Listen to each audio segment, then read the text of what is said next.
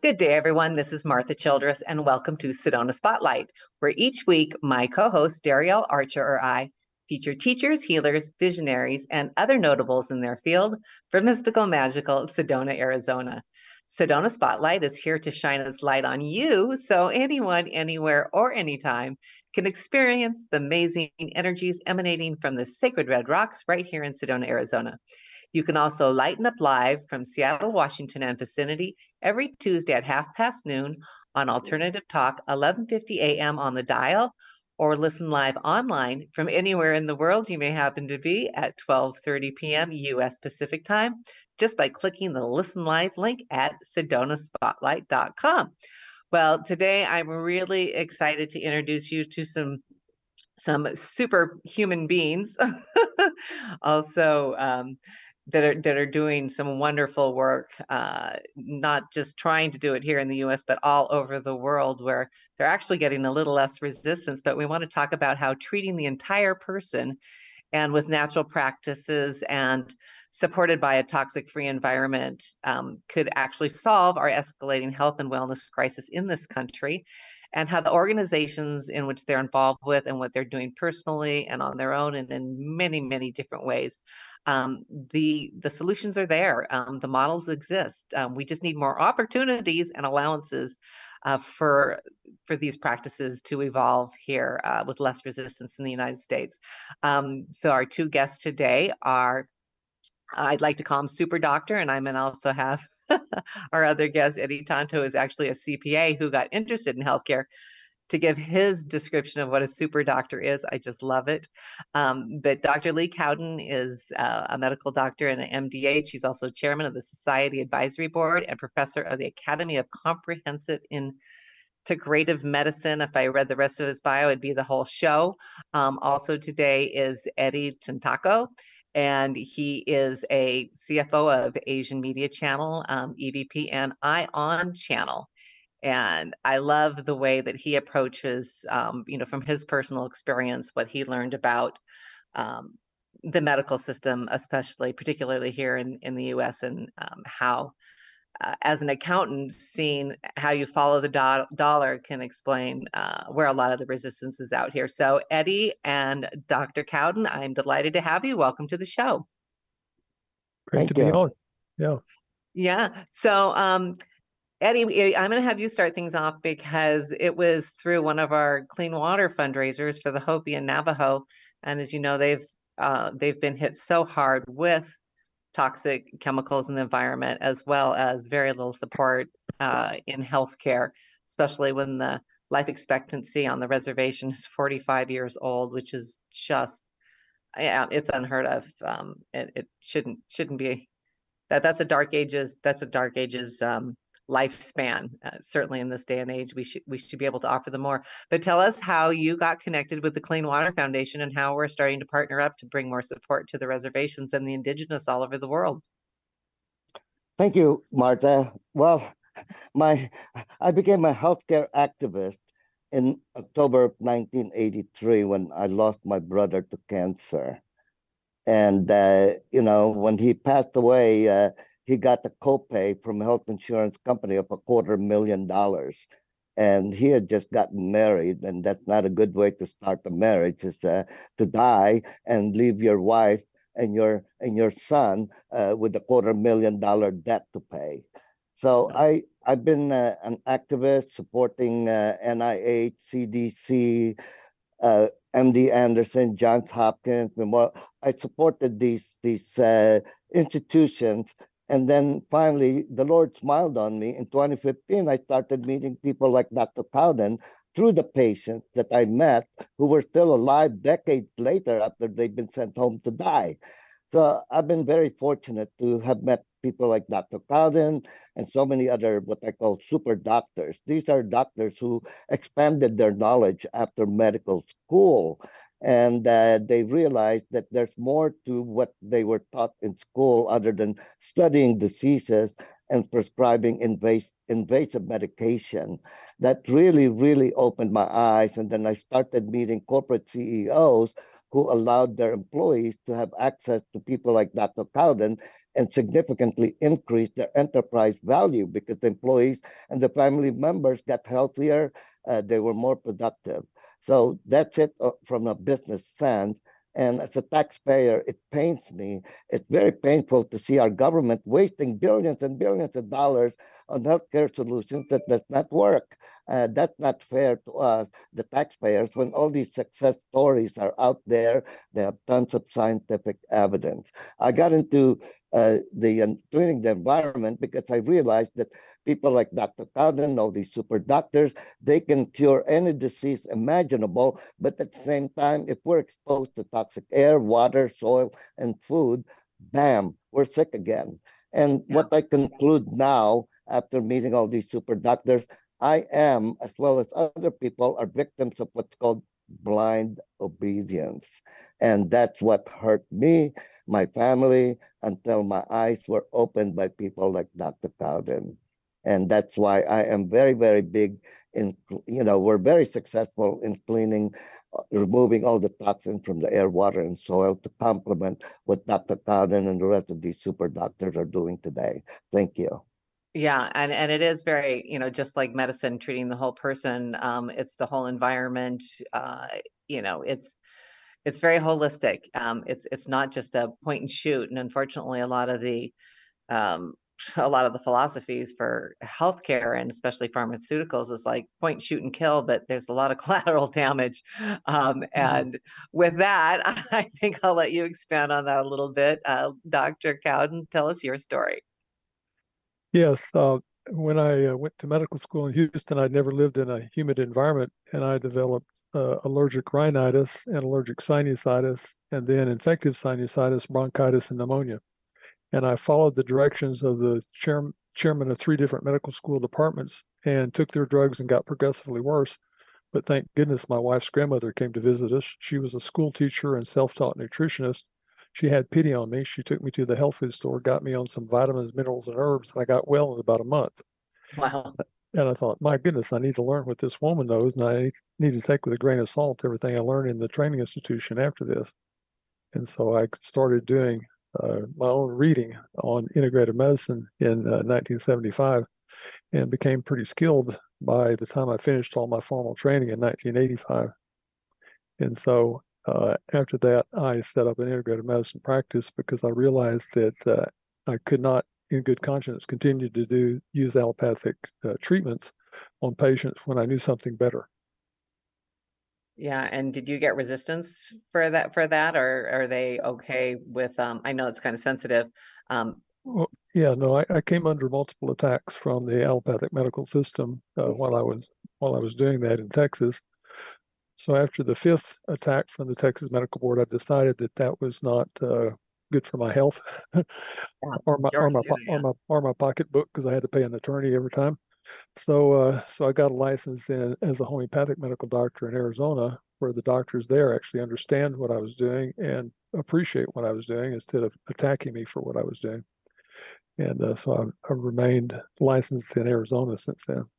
Okay, so tell us um, what you're doing with some of these pop-up clinics and and you know some of the solutions that you're bringing to you know places that are more receptive um, to your practices. Yeah, well, I, am connected with uh, uh, hundreds of integrative practitioners around the globe, and uh, you know I, I, retired from practice in in 2019 uh, because at that time I was doing 50 hours a week teaching and 50 hours a week with patient care, and I decided uh, since I was approaching approaching seventy that uh, hundred hours a week was probably too much work.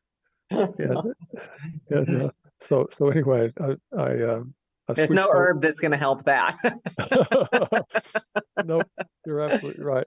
So yeah. so anyway, I, I, I took the lo- lower paying of the two jobs and, and went to teaching full time. Uh, but now I teach practitioners in in many different countries and uh, all across the United States uh, how to reverse conditions that allopathic medicine says are not reversible, and uh, and that that's very gratifying to me. You know, to to be able to teach a practitioner how to help those types of patients because if I, you know, teach a practitioner how to do that, they can do it not only for that one patient that, that we started with, but uh, hundreds of others after that.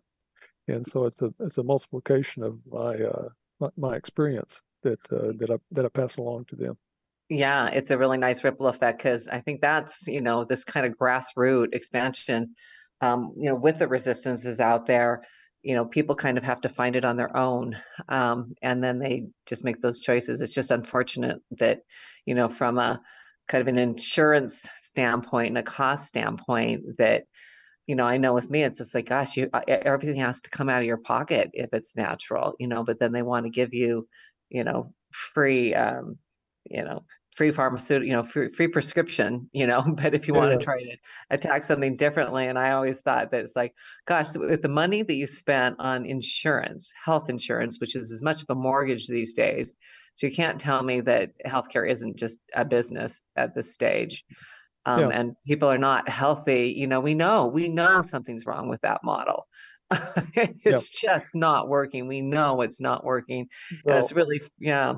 Yeah. Well, uh, related to the to the money, uh, I had a patient about uh, 1996, I think it was, that had uh, ad, you know advanced stage four uh, cancer, and uh, she did not want to go the allopathic route, and so she came to see me and said, you know, can you help me? I said, yes, I'm pretty sure I can.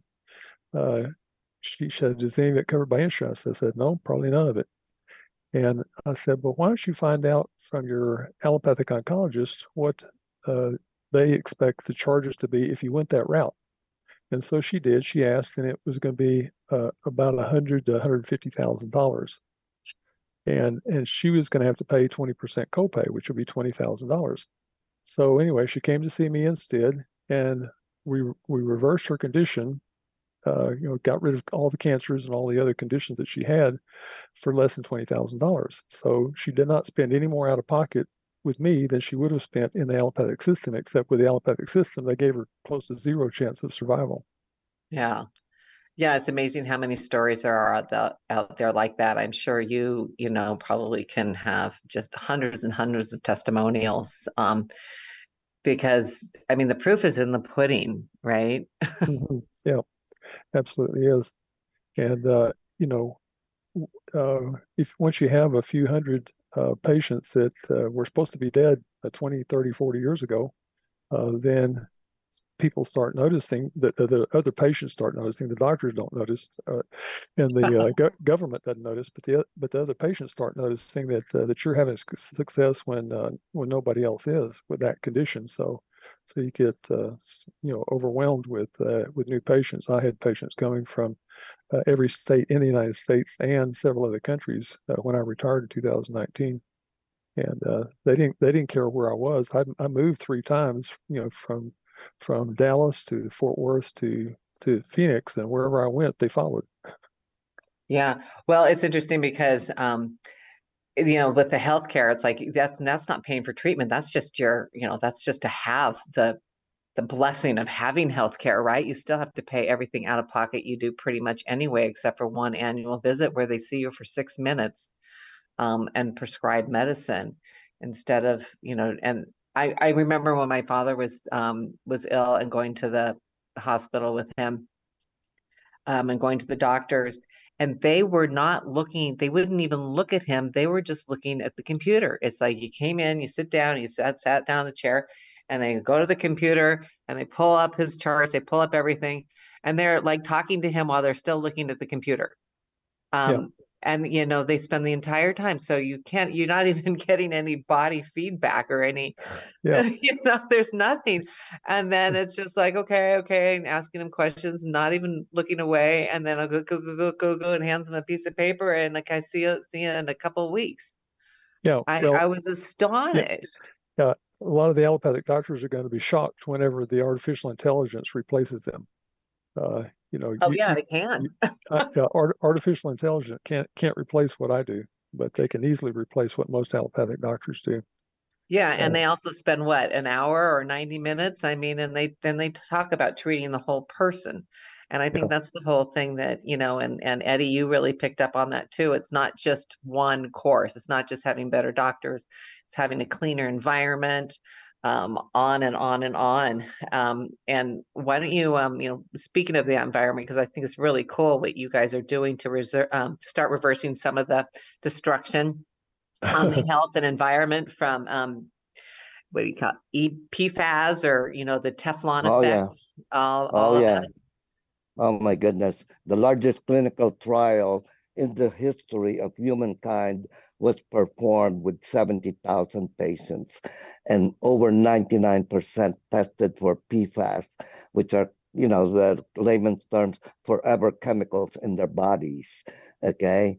And those with heavy, heavy contents of PFAS are either dead, dying, or very sick and and oh my goodness and and i'm very very fortunate to have uh, latched in to have been uh, you know uh, associated with a company that can fully destroy and eliminate pfas but sadly our government has practically ignored this problem that was invented in 1936 and 20 years later they discovered oops it's killing people. No. and uh, oh my goodness. And and you can go- google that.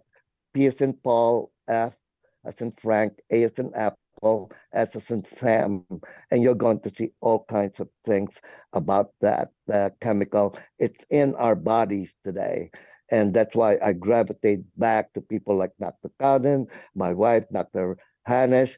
how can we control the, the amount of PFAS in our bodies because you can you can remove it from your bodies in a very inexpensive manner while the government start to take action to stop it from from spreading from spreading all Yeah, over it's interesting. how- Yeah, it's interesting. I saw one of the little videos of, of how it's in our waste, you know, it's in our water Oh, it's treatments. everywhere. And so it's like, as long as it's in the environment, like you say, these Mhm. things are gonna, you know, keep reinfecting people. So we really do have to take a holistic approach. And we're not even getting into the mental yet. You know, we're just talking about physical and environmental, but you know, it's boy, kind of, you know, pe- people's um, you know, kind of mental state, you know, which like you say, when you're in, you know, obedience or if you're in overwhelm, that's not good either. So it's like we're getting the trifecta perfect storm. So, you know, one way or another, I know that, um, you know, if you start looking at some of the ways to clean up the envi- environment, then suddenly you become more interested in, you know, what's happening physically, what's happening emotionally. So I love how the, how all of these, um, everything kind of winds up tying in together. So no what, no matter what route you might be interested in, start looking in, it does just naturally unfold holistically.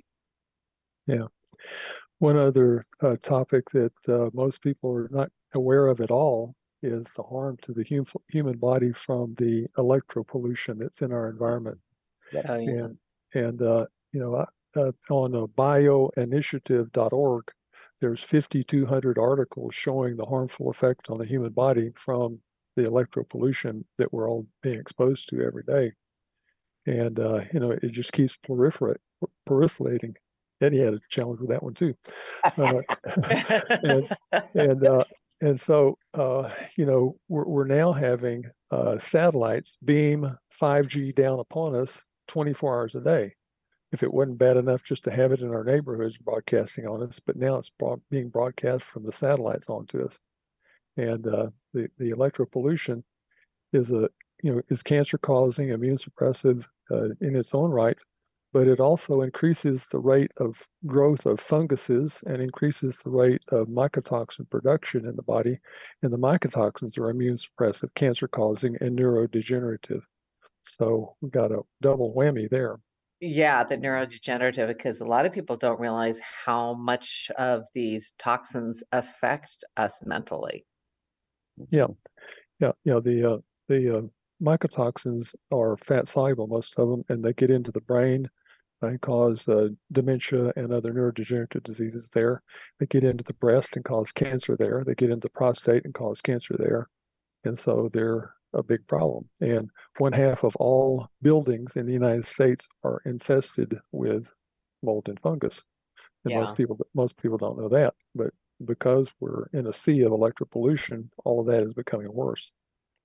Well, and like you said, it was like a, kind of the molds and the fungus that you learned, um, you know, how you can, you know, holistically, I mean, as we, as long as we can't stop those things, what can we do to support our systems so we not um, affected as as adversely?